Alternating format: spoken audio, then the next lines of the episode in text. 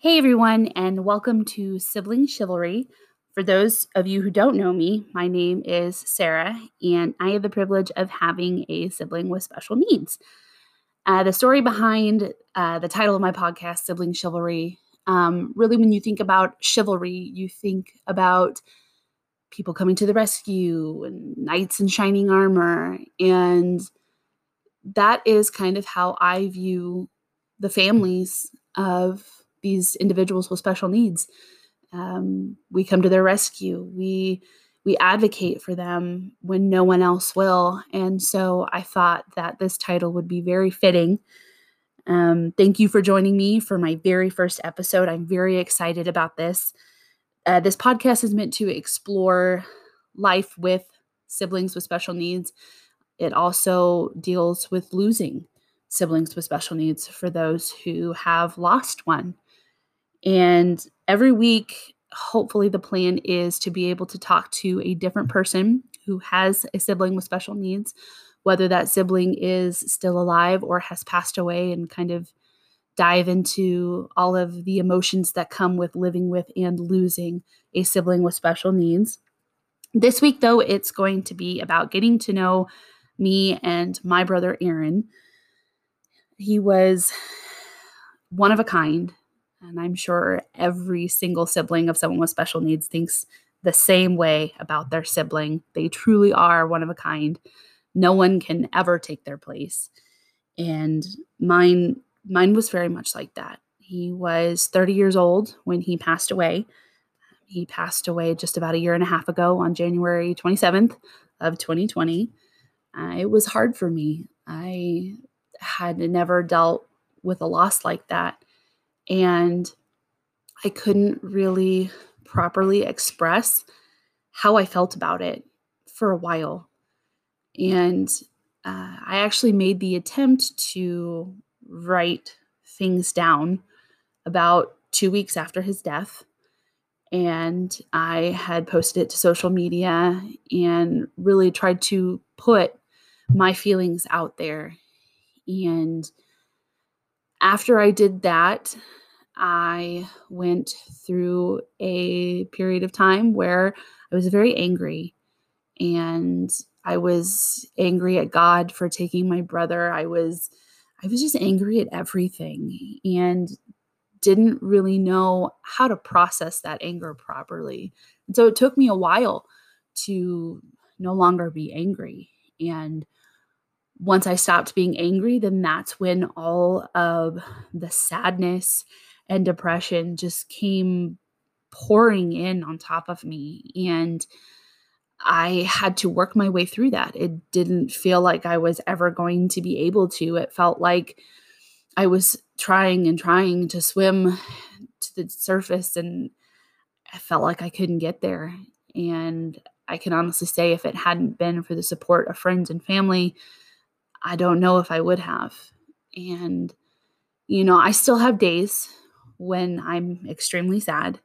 I will see a special needs kid out in public somewhere and they happen to walk the same way that my brother walked, or they have the same color hair as my brother, or their body build is the same as my brother. And it just kind of hits me. Uh, it's random moments in time that just kind of hit me in a certain way. Um, the most recent one was we went to the zoo and all of a sudden, my partner pointed out that there was a little kid carrying a, a Woody from Toy Story. And I look over, and it's this special needs boy who had brown hair, and he's carrying this Woody. And Woody was one of my brother's favorites. He had a, a doll that was Woody with the pull string and everything. And it just hit me. You know, I had to kind of take a moment and just work through it, you know. And those they get less and less as time passes you know it's it's been a year and a half now just about and you know it it is easier than it was a year ago 6 months ago but sometimes there are days where it just hits me and knocks me flat on my face um but I wanted to share with you what I wrote the, the two weeks after my brother passed. I had shared it on social media And so, anyone that's friends with me on social media, they've read it. But if you just kind of stumbled across me and decided to give me a listen, um, this is your first time hearing this, or, um, you know, I, I hope that it will help. Um, sometimes listening to someone express what they went through and, and the emotions that they went through can really help you process what you're going through. And so I, I really do hope that this helps. Um, I know it helped me putting it actually on paper, writing it down. And so I hope that it helps you. Um, I gave it a title and I titled it A Window into Losing a Loved One. And like I said, I wrote this 15 days after he passed. So if you hear any kind of, of time references, that's why it was written two weeks after he passed. Death is inevitable, it happens to everyone. Whether it is a sudden accident or of natural causes, everyone will leave this world. I have experienced death multiple times in my life. I have lost family members, gone to funerals, and have witnessed what loss has done to people. Up until recently, I had never been there in the final moments. When both my grandma and my aunt passed away, I was five hours away and would not have been able to make it in time to say a final goodbye. Fifteen days ago, I lost my brother. However, this time I was not five hours away. I stayed by his side. I was there.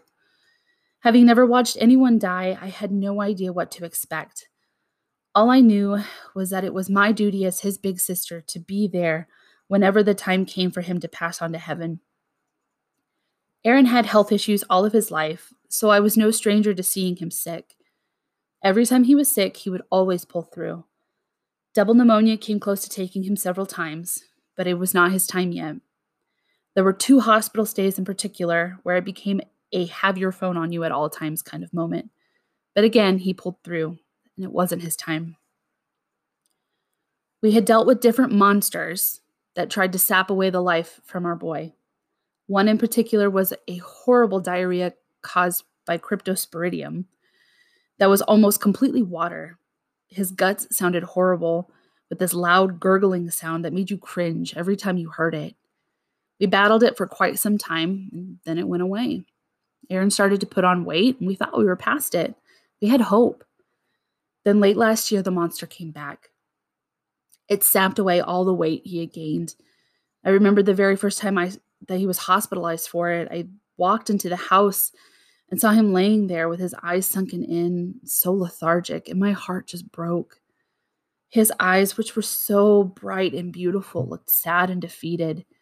He was admitted to the University of Kansas Hospital, and they eventually got him stable and he came home. But they hadn't solved the problem. They merely treated the symptoms, and we knew eventually he would end up back in the hospital. Sure enough, November saw us back at the hospital. The doctors didn't really know what was wrong. It was a huge guessing game and no real answers in sight. We spent Thanksgiving in the hospital. We tried to make the best of it, but let's face it, how can a family really be celebrating a holiday where you're supposed to be thankful in a hospital knowing that your boy isn't getting any better? He came home, but he was admitted again several days later. December 10th, Aaron's 30th birthday back at the hospital. We had balloons, cupcakes, visitors, but we still just wanted to have our boy home. Our wish and prayer became let us have our boy home for Christmas. Give us Christmas and New Year's, and we will deal with whatever comes afterwards. A few days before Christmas, Aaron came home. We held our breath. Please make it through Christmas. And he did. We had Christmas at home with our boy. He got the usual presents. He was so easy to buy for Disney movies and books. As we sat there opening gifts, he looked at books while mom opened the rest of his gifts. We were so grateful to have him home. New Year's came and went. He was still home. We were blessed to have this time with him, letting him watch videos, giving him little bits of food he loved during feeds as we always had. But he wasn't the same. His good days were starting to be outweighed by bad days and smiles became scarce. During his last hospital stay, my parents had taken the steps to move Aaron's guardianship over to Kansas, and they put Aaron on palliative care. They had helpers every so often. We were told that people get better and come off of palliative care. But for some reason, something inside of me told me he would not come off of it. Aaron was in constant pain. He became very rigid whenever you would try to move him. He became blocked. Where before we couldn't get the diarrhea to stop, now we couldn't get anything to come out. Laxatives, suppositories, we tried anything we could think of. The palliative doctor wouldn't increase his pain meds, so we made the decision to move him to hospice so his pain could be managed properly. That was on January 23rd. It still amazes me how quickly Aaron changed. His breathing changed drastically. It was quick and labored. I decided to spend the night that night. We had a hospice nurse come out at 1 a.m. Friday morning. They gave us some instructions and up some meds. I had to work all weekend, so I was constantly worrying that I would get a call. It was very tiresome. Worry has a way of sapping the energy out of you. Friday, the hospice paperwork was finalized. It was his first full day on hospice. He hadn't gotten any better. Saturday wasn't any better either. I decided to sleep at home that night. Sunday, he was much worse. Thankfully, at work, my boss had asked if we wanted to do short shifts to save on payroll, so I got off work at 4 p.m. and instantly went over to my parents' house. I had to be there. Everything in my being told me to not leave that house. He had been put on oxygen on Saturday. It had five levels of output. They had him on level two. His blood oxygen had dropped into the low 80s. By Sunday, it was turned up to four. His breathing was quick and shallow. His blood oxygen was in the 70s now, and the oxygen wasn't helping. We were using his tube feeding machine to have him on a constant water drip to keep him hydrated. We decided that Aaron shouldn't be alone overnight, so we took two hour shifts that night. My shift was from 6 a.m. to 8 a.m. During my shift, I just stared at my brother. I talked to him, I sang to him. I had little conversations about some of my favorite times with him. I knew in my heart I didn't have much time left with my brother. I felt so helpless. There was nothing I could do for him except be there for him. I told him that he had fought a good, hard fight, that he had been so brave. I told him that if he needed to go, we would be okay. I told him I would take care of mom and dad for him. His heart rate was now in the 160s, and the last blood pressure we took on him was 86 over 70. His main hospice nurse, Lee, came to look in on him. All of his hospice nurses had been so amazing, so caring, and so empathetic to our situation. Aaron had been laying on his left side for about a day and a half, so Lee gave him a bath in bed and changed his clothing. She said that she wanted to put him onto his right side because sometimes that could help with the pain. She did tell us that sometimes it could also speed up the process. That was at about 11 a.m. We placed all of his favorite stuffed animals around him. Lee stayed for about 20 minutes and just visited with us. Then she had to go to her next patient. I went into the living room to sit with my partner. Mom stayed with Aaron, and Dad was doing something in another room. 10 minutes passed. Then I heard Mom call for Dad. Dad went into Aaron's room and then he called for me. My heart dropped into my stomach. I knew what was happening before I got to his room. Now, I've seen tons of movies where people die, people going peacefully in their beds surrounded by family, but none of that could prepare me for what would happen in the next few minutes. As I came into his room, Dad was standing on one side and Mom on the other. Aaron was in bed, very pale. His little body would arch up, eyes wide open, and his little mouth would open as if he were gasping for a breath, but his little chest wasn't moving. This happened about six or seven times, and then it stopped for a moment then another single one. Then it stopped for a moment again. Then one more single movement, and he was gone. During the two minutes that this happened, we held his hands and told him that we loved him. We told him he didn't have to be brave anymore, and that it would be hard, but we would be okay. It was 11:35 a.m. It was January 27th, and our boy was gone. I did not truly begin to weep until I heard the sounds that came from my parents. My dad very rarely cries, but in the moment that Aaron passed away, my dad mournfully exclaimed, Oh, my boy. And my mom saying, Oh, Aaron.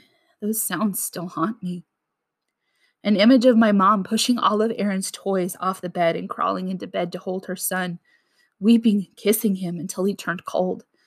Dad taking his turn, laying next to his boy, putting his forehead against Aaron's, his arm across his chest, holding him close. I also took my turn to lay next to my brother. He was so cold and pale, his little hands folded and resting gently on his lap. He tried to close his eyes, but I guess that's another thing that only happens in movies because they stayed open. He looked like an angel, so peaceful and finally at rest.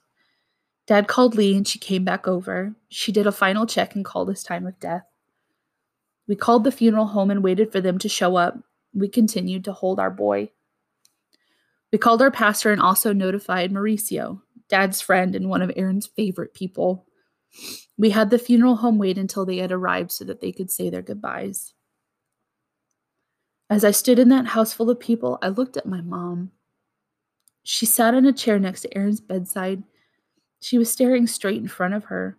Her whole world had just come to a screeching stop. I realized right then and there, in that moment, that for now, I needed to switch into survival mode. I would have I would have a time to grieve for Aaron, but it wasn't now. My mom and dad needed me to be strong for them. The funeral director started to ask questions. I stepped in and answered them and asked questions that needed to be asked. The time came for them to put Aaron on the stretcher and take him to the funeral home. They tucked Aaron's little count plush in next to his face and they took our boy away. I knew my place was there with my parents. I stayed the night Monday night and we began to plan our boy's homegoing celebration. I didn't realize just how much my parents needed me until Tuesday.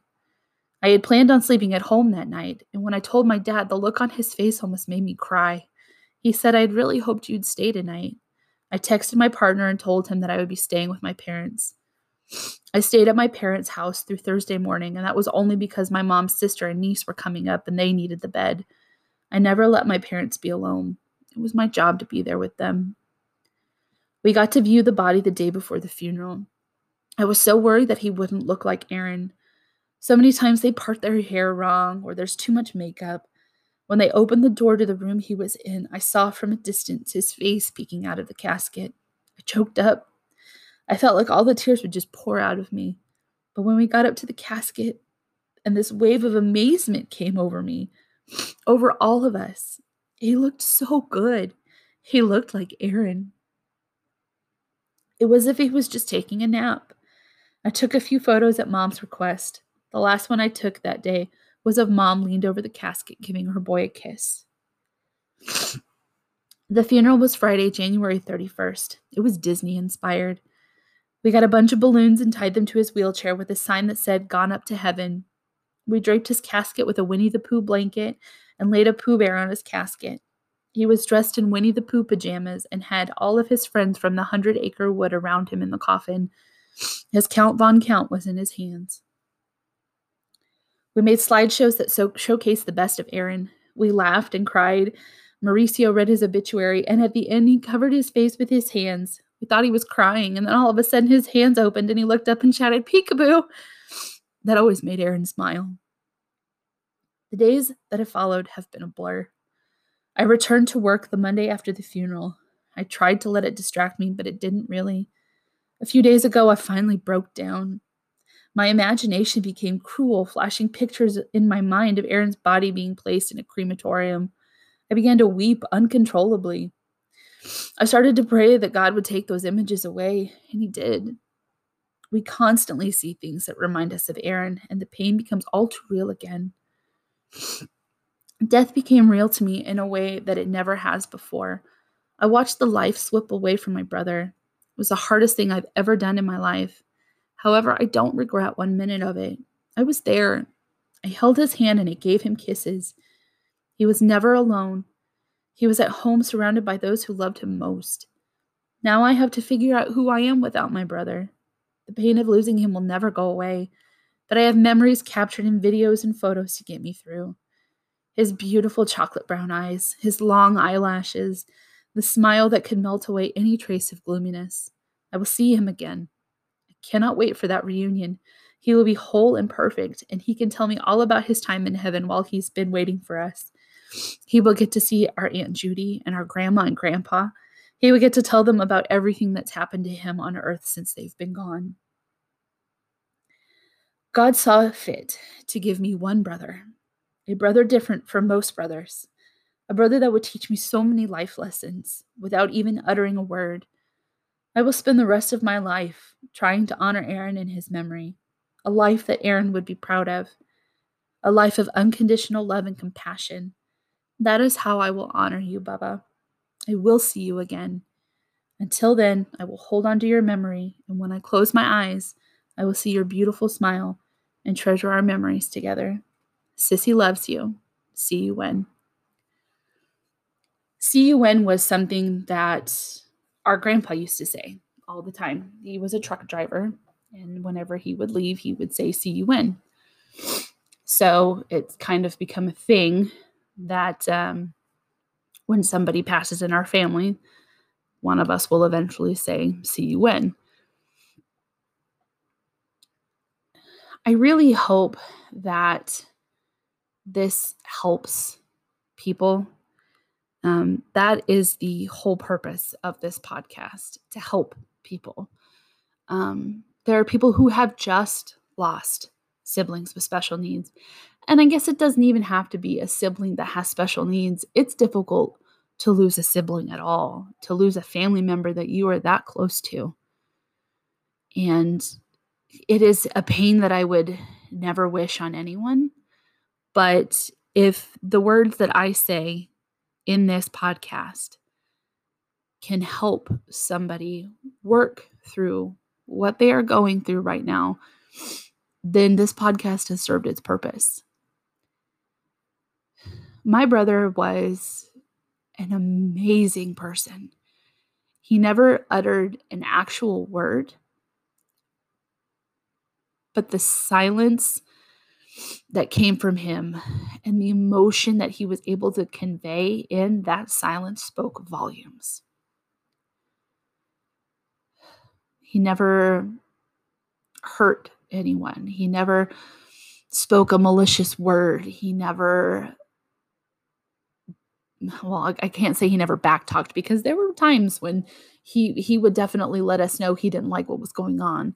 Um but it's amazing these these individuals with special needs they have such a way of finding their way into our hearts and burrowing down deep and the bond is extraordinary there's nothing like it you have this person who is so dependent on you to help them with everything that they need every single day.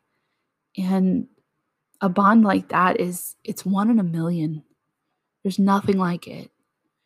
And I count myself truly blessed and I feel honored that I was able to be Aaron's sister for 30 years we didn't always get along when I was younger. I didn't understand why he got so much attention. But as I got older, I started to understand why. And then I started partaking in his care also. And with a, a, sibling of someone with special needs, you're not just their sibling. You also become like a second parent to them because you're you're helping take care of them every day. You're if they're still in diapers, you're changing diapers, you're feeding them, you're making sure that they're happy, that they're healthy. And like I said, there's nothing like it.